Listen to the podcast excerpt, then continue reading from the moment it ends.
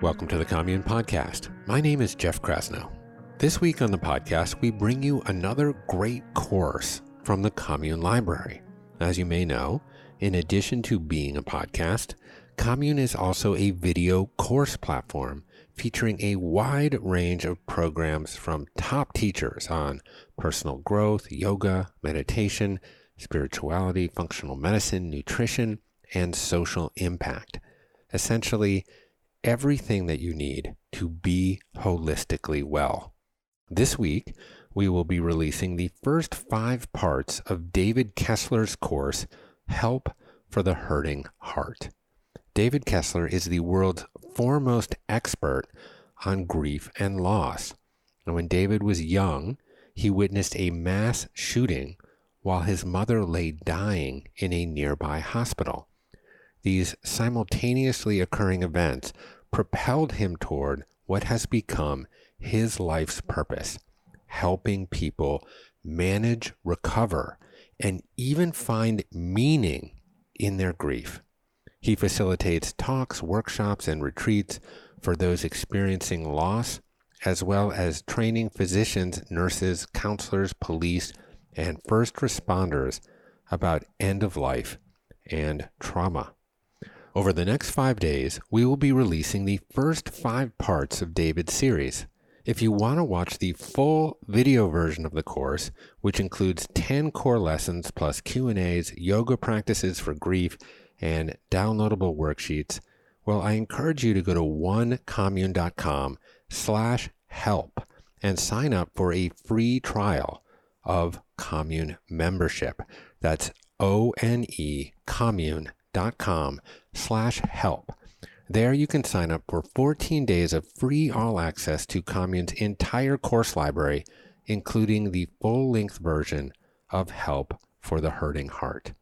We will always email you before your free trial is up. But if you continue on to become a commune member, well, thank you. Our members are the key reason we are able to create and share free content like this. And if you regularly listen to this podcast, I also ask that you subscribe on Apple Podcasts or Spotify or your favorite podcatcher. Tap follow show and leave us a review. It really makes a huge difference. And now here's day three, where David lets you know that it's natural to feel powerless after a loss or trauma. It's simply part of the process. Tune in for parts four and five later this week.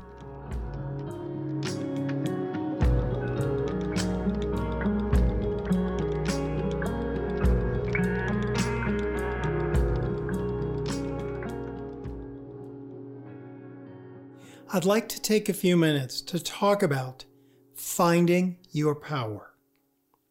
It might be, you might go, why are we talking about that in a grief series or a trauma series? So, first of all, it's not unusual to feel like you've lost your power after a loss, after a trauma. And you may actually, the trauma might have been something where you were temporarily powerless. And we want to understand that we can now, after the events, find our power again. So if you feel powerless in grief, just know you're not crazy. It's part of the process. It's a part actually of the healing. We feel like we've lost our power after a loved one dies, after someone hits us with a divorce or a betrayal or a breakup. Even the word bereaved comes from an old Latin word that means to be robbed. You have been robbed of your loved one, your marriage, your power. It shakes up our world. It's like our anchor is gone. You know, it's, it's almost like yesterday I knew what the rest of my life was going to look like, now that this loss has occurred, I'm in uncharted territory. Someone died, I'm in a whole new role, a whole new world. Someone's divorcing me, betraying me.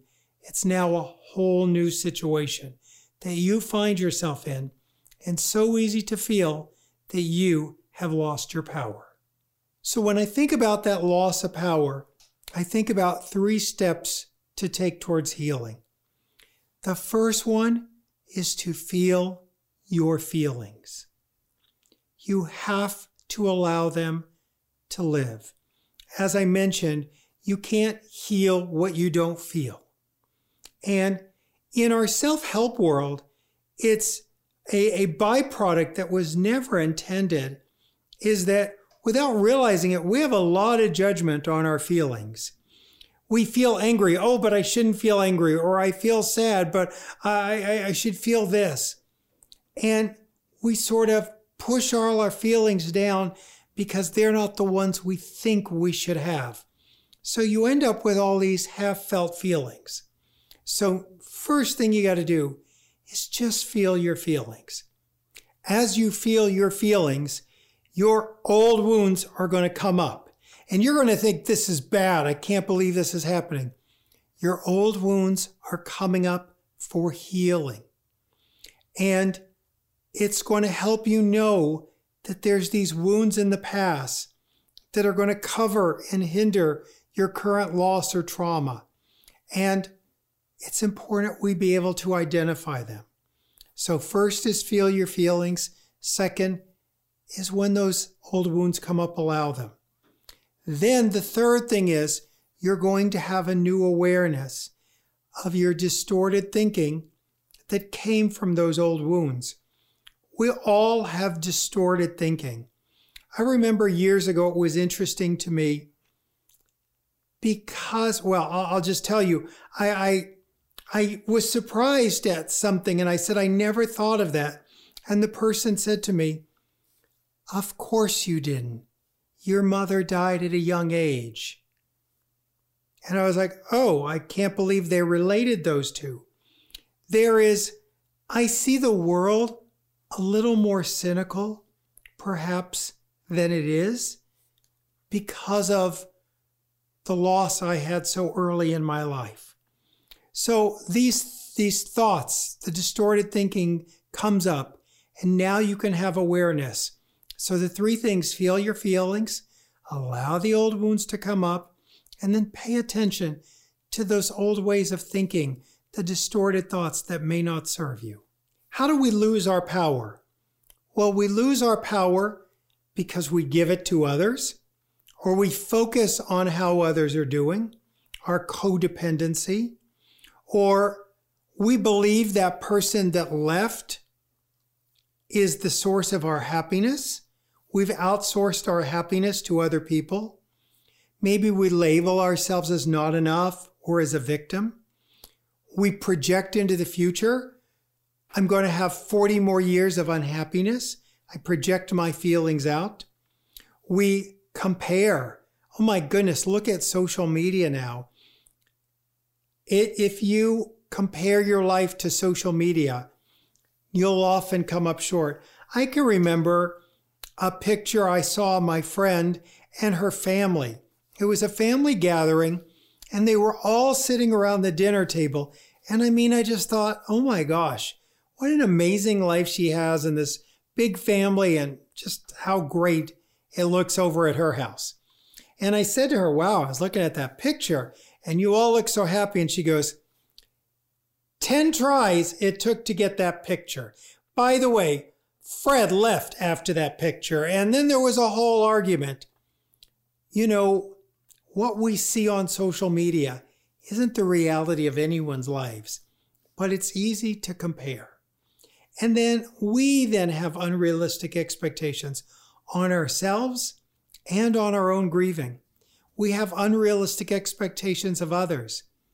Other people should understand what I'm going through. Do they?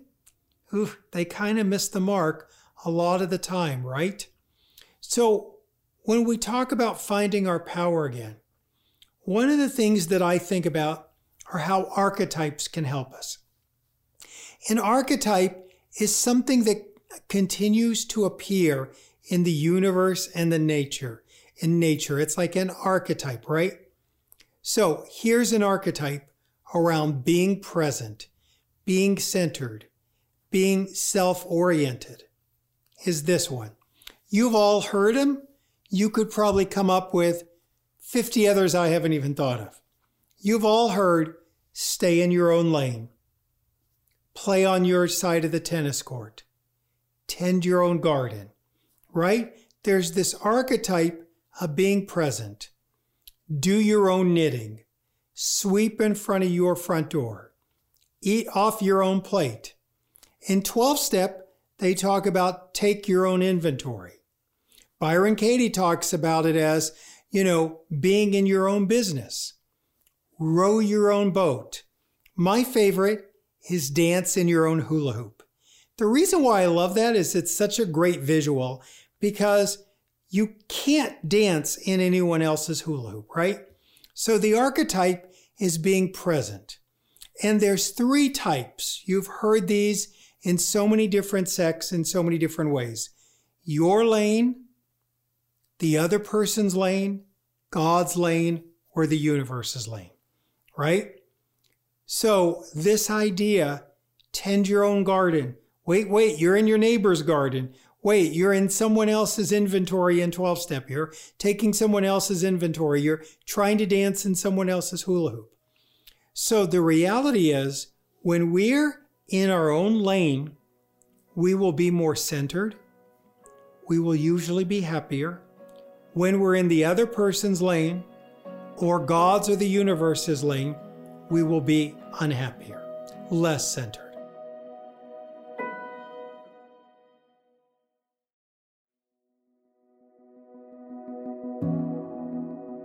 So, how does this play out in grief? You can only attend your own grief.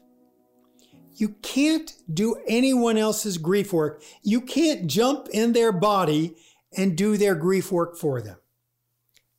You can give them a book, you can suggest something, but you can't make someone read a book. You can give them time to read the book, you can give them the book, but you can't really make someone take something in they don't want to. So think about how this would help us around loss. A number of things come up for me. At one of my lectures, you know, there's a book table with the books. It's interesting to me. There's a, a woman came up to the book table and she was in the workshop. She says, Oh my gosh, I have to get your book. I need the newest book for my friend at work. She needs this book so, so bad. I really wanted her to come. She really needs this. Will you make this out to my friend at work? I said, Yes, I'm happy to. She goes, I'm taking so many notes for her. It's really important that she gets this. And I said, Oh, okay. By the way, why isn't your friend here today? Oh, she had to work. But it was interesting. She had to work. But then she decided to take a mental health day off, but she didn't come here. So I'm just doing all this for her. And I said to her, You're at a grief workshop. Have you had any losses in your life? And she says, Well, yeah. And I said, Big losses? And she goes, Well, yeah. And I went, Are you getting a book for you? And she goes, Oh, yeah, I, I might get one. I might just read hers or I'll, I'll, I'll see. And I said, You know, just be aware. You're actually doing the grief work and taking the notes. She goes, Yeah, I'm taking them for her. You're doing all this for someone who actually did have a day off and decided this was not where she wanted to spend her day off or what would be most helpful in her grief. And you're still doing grief work for her. The problem is, if you're doing someone else's grief work, it's a nice thing to try to do. Number one, you can't. Number two, you're not attending your own grief. You've abandoned your own grief. So just think about that. Your only job is to attend your grief. Like, how does this work in job loss? If someone's stuck in the other person's business, I shouldn't have been fired. They should not have fired me. As much as that might be true, As long as in your grief you stay stuck in that, it takes you nowhere. It doesn't serve you. But if you can go, wait a minute, what's my lane? What's my car to drive? What's my tennis court? Oh, my job is to grieve the loss of my job, get a new resume together, and start making calls. Do you see how once you get into your part, it becomes so more power, so much more powerful. So think of that concept of you find your power when you're present for someone else, right? There's so many situations I could think of where we care so much about the other people in pain or their reaction to our pain, we are leaving our grief behind. So remember, your grief work is yours, their grief work is theirs. Give them the dignity of their own grief work. That's where your power is in yours. Now, the one place people will say when I talk about these concepts, David, this doesn't work if you have kids. I am a parent. Actually, it does work if you have children. You cannot do your children's grief work. You can give them information on grief. You can bring them to a grief group. Whether they do their grief work, you don't have control over. But what you have complete power over is modeling doing grief work. As a parent or as anyone dealing with grief, we have two jobs grieve fully and live fully. That's our work. That's what our children need to see. If there's a loss in the family, we're grieving fully and living fully. But parents are like, wait a minute, you can't tell me I, I, I can't control my kids. I've got to make them do their grief work. Their being in grief makes us as parents uncomfortable. Let's just admit it. We would rather get them out of pain as if we could so that we feel better. Just that's what a loving parent does. You don't want your kids to be in pain, and it makes you in pain. And no one wants to be in pain. So I get this. I'll give you an example from my own world. I mentioned my younger son died. A few years later, my older son probably was 22, 23 at the time. I'm giving a lecture in Los Angeles. Probably it's like about 300 people are coming. And he says to me, Hey, can my girlfriend and I come to your lecture? And I went, Oh, yeah, of course. I'll put your names on. I said it just like that. I'll put your names on the list. No big deal. That's who I was on the outside. Who was I on the inside? I was like, yes. Oh, thank goodness he's coming to a lecture. I can finally tell him everything I need to know about grief. In fact, I'm going to customize this lecture just for him because he needs it so bad. That's what I really felt like as a parent. Then I had to go, all right, don't lose your power. What do I need to do? I need to design this lecture for the people who are coming. It would be unfair to do it for my son give the lecture you had slated to do. So I'm giving the lecture. He and his girlfriend are way in back, so he's not up front. I didn't see him, but I knew they were there. I give the lecture. After the lecture, after people have chatted with me, he and his girlfriend comes up and he says to me, That was a good lecture. And I said, Thanks. And he said, You know, when you did the questions and answers at the end? And I said, Yeah. And he said, I had a question, but I didn't know since I'm your son, if I could have asked it publicly. I said, Oh, yeah, you could actually have asked that question publicly. But by the way, I'm your dad who happens to be a grief specialist any old time. You could ask me right now. And he goes, Thanks, I'll wait till the next lecture. I'm like, What? Inside, I'm, What? Are you kidding? Ask me now. It's making me uncomfortable that you've got a question about grief, and I happen to be a grief specialist, and I actually know the loss you're pertaining to, right? Out on the outside, what did I do? I had to go, great, I look forward to your question. I had to give him the dignity of asking his question in his own time, in his own way, and to realize I might not be his source. Probably aren't his source. He's going to get that question answered from me at a later time or someone else.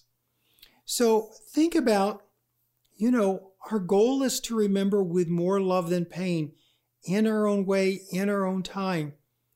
And we don't want to give up power in that process, right? In a divorce, it's different. It's about finding peace and finding your life again. In a divorce, I see so many people who lose their power because their soulmate left them with someone else and is now living with someone else and now has a kid with someone else. And I'm like, your soulmate isn't the person who leaves you. Your soulmate is the person who stays. So think about those concepts of how we give this power away to the soulmate that cheated on us and left. Really? Think that through, how we give our power. The other way we give our power away is we say, You don't understand. My situation is different or horrible. And your situation is very unique. And your loss is unique. And you still can find power no matter what. People will say things like, I will never be able to heal because what happened to me is so different. And I'll go, I will never be able to heal because what happened to me is so different is a negative affirmation. Please don't keep repeating that to yourself. I will never be able to heal. That's a negative affirmation. We give our power away. And this is true about everyone. Everyone's illness is unique. Everyone's loss is unique. Divorces are so unique. You know, but people will go, well, you, you don't get it. He texted me about the divorce, or I caught them in our bed, or I saw them die, whatever it was. It was a death by suicide. I, I saw them doing it, or whatever you came upon. Remember, I come out of a shooting as a child. I get how horrific things are you may have seen. And in no way am I invalidating how horrific they are. But do not give them power. Many of you may have heard me. I do, you know, when I do sessions with people so many times, I have like a session that I'm like, I wish people could have heard this. And sometimes they do get to hear it. One session that I did was um, with Kim Goldman. Kim Goldman's brother was murdered, Ronald Goldman, right? And uh, I did she made our session part of her podcast, Confronting OJ. And even in a horrific murder, the murderer does not deserve your power. They've taken so much away. You know, even when people go, You don't get the cruelty, David, I get it. I'm never going to get the cruelty of what happened. But do not let that cruelty rob you of your power of healing, rob you of your power to honor them, rob you of your power to make a life after loss. No matter how horrific or messed up your past was, you don't have to give it power to ruin your future or your present. You have to fully grieve, but that's not a handing over power. People will say, but I'm never going to forget. I get that. I am never going to forget my son who died. It's always going to be a wound that I have. But you know what? It's not a traumatic wound anymore. It's a cherished wound. That's now my cherished wound. When we bring our power back, we have the ability to hold our wounds in a different way. People sometimes lose their power around why. I need to know why. I'm a big believer. Try to find out why. Put your detective hat on, ask the questions. Why did they cheat? Why did they leave? Why did they die? Why did the treatment fail? Can I see the autopsy report, the coroner's report? Absolutely. You get to ask all the questions. Don't let anyone stop you from doing that. And at a certain time, the questions have been asked and there may be no answers. And you have to make peace with no answers. Or you may get answers, but I'll tell you what I have never heard in all my decades of work. No one's ever gone, Oh, now I know why they died. Such a satisfying answer. Now I know why they cheated. Such a satisfying answer. You will never find a satisfying why. Even if you learn answers, you will never find the why. So your power is not in getting an answer. Your power is in you and maybe living with the open question. Stay in your lane. How and what they think of your grief is none of your business. How they're grieving is also none of your business. Their reaction to your grief, not your business. Stay in your lane. Even if they've left you out of the funeral, people tell me horrific things that dysfunctional families do. You get to create a ritual of your own, anytime, any place. Don't give other people the power of your life or the healing of your grief.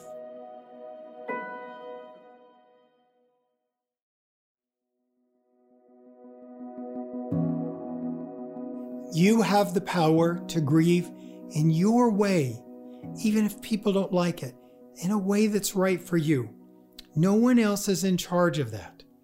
And keep in mind, we live in a world with different types of grieving. There's very feeling centered grievers. There's very thinking centered grievers. And there's also what I call practical grievers. That's who you'll have the most trouble with. Let me tell you about the practical griever in your life. You probably have one. We have an illusion that our best friends, our families, are going to be the people who get our grief the most. And we are so disappointed they don't get our grief. And many times they don't because they're practical grievers. So let me tell you about the practical griever in your world. They're the person that tells you to move on. They're the ones that tells you oh, all these feelings of yours are a waste of time. They don't usually go to therapy. You've been trying to probably get them to therapy for years and they don't go to therapy. They think it's a waste of time. They're like, you want me to pay someone to listen to me? I've got friends for that and they don't charge, right? So that's our practical grieving friends. You know, if you told one of your practical grieving friends or family member, you're doing this workshop, they would go, You're doing a workshop on grief? Here, I'll give you a workshop on grief. Here's your workshop. Someone dies, you go to the funeral, you cry, boom, you're done, you're moving on. There's your grief workshop. Someone's divorce, wash your hands, move on, meet someone new. There's your workshop. That's what they would say. They don't travel in the world of feelings, right? Now, the problem is when we see our loved ones who are practical grievers, we look at them and go, my sister must have not loved mom. Or how could my husband not have loved our child? How can this be? I thought they loved them. We equate practical grievers with how much you loved, and it's just a different style of grieving. In my own life, I have a good friend, godmother of my children, who's a practical griever, an accountant oh my goodness, if you've got a practical griever in your life, many times they're type A people, they're great for organizing things, so wonderful to have in a lot of ways. But I said to her a while back after Father's Day, I said, Father's Day was hard. And she goes, Oh, why was your Father's Day hard? Did your son do something that upset you? And I went, no, he was great.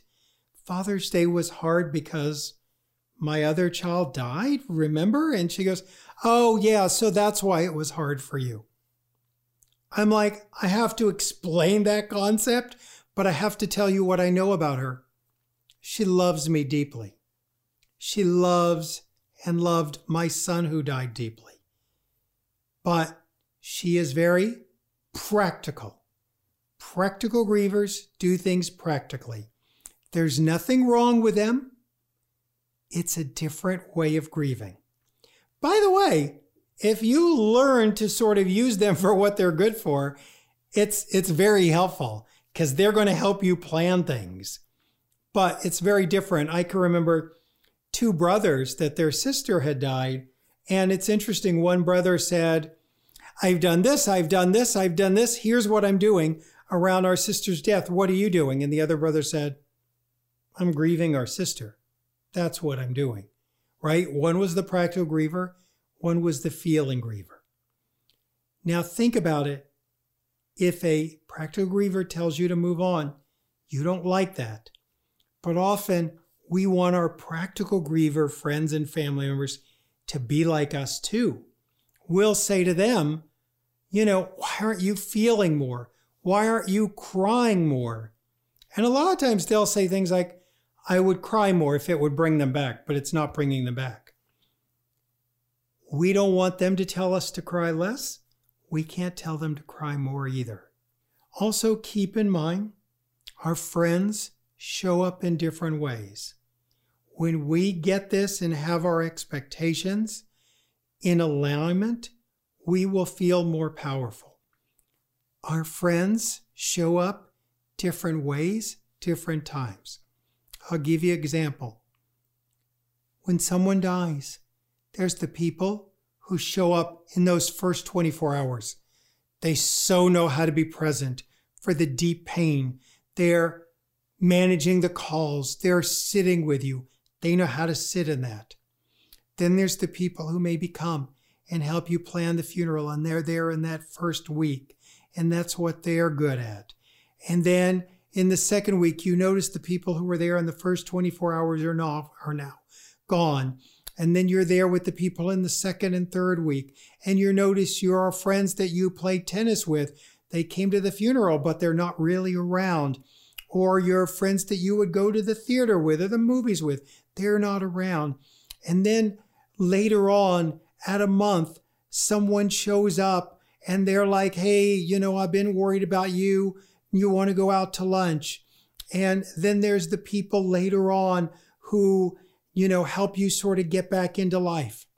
Here's the thing we lose our power when we look at them and go, Where were you in the first 24 hours? What happened to you? You were there in the beginning and then you disappeared. Wait a minute, you're going to show up and want to have lunch like in three weeks when you haven't been around except for the funeral? I want you to think about this.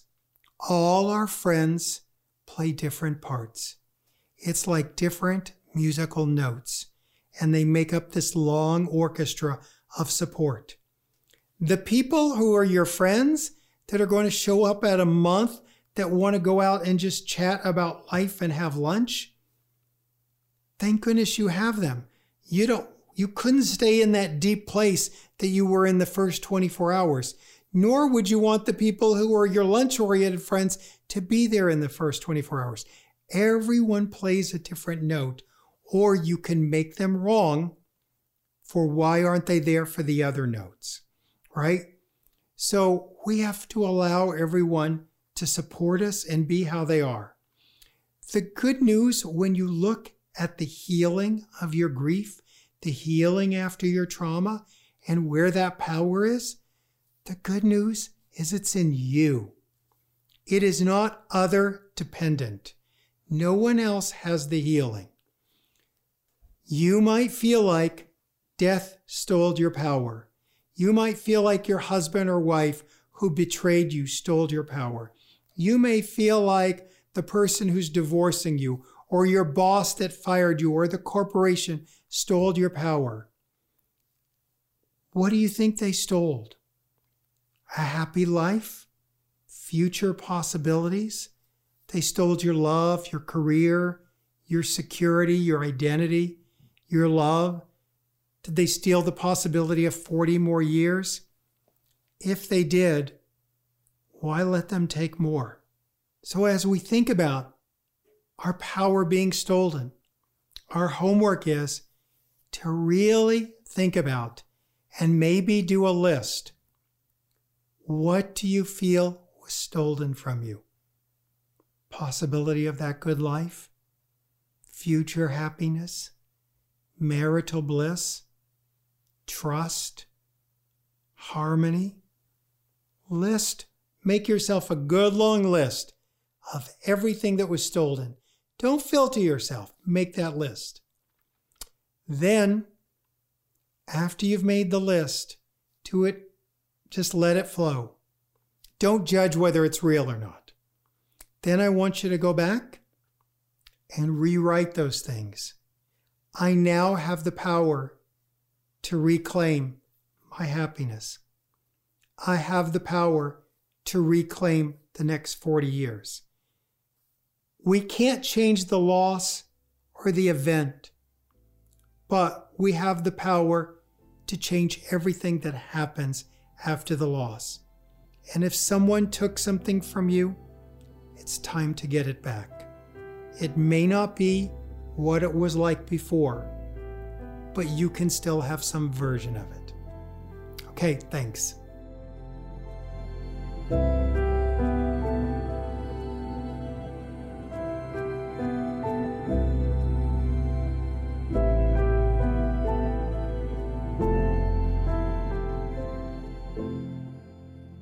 Thank you for listening to this excerpt from David Kessler's course, Help for the Hurting Heart.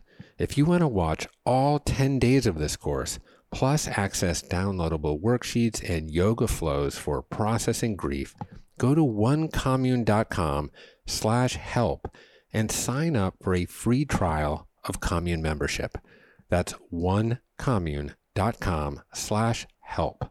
There you can sign up for 14 days of free all access to Commune's entire course library, including the full length version of Help for the Hurting Heart. Feel free to email me with any suggestions and criticism, preferably of the constructive variety, at jeffk at onecommune.com. Okay, that's all from the commune for today.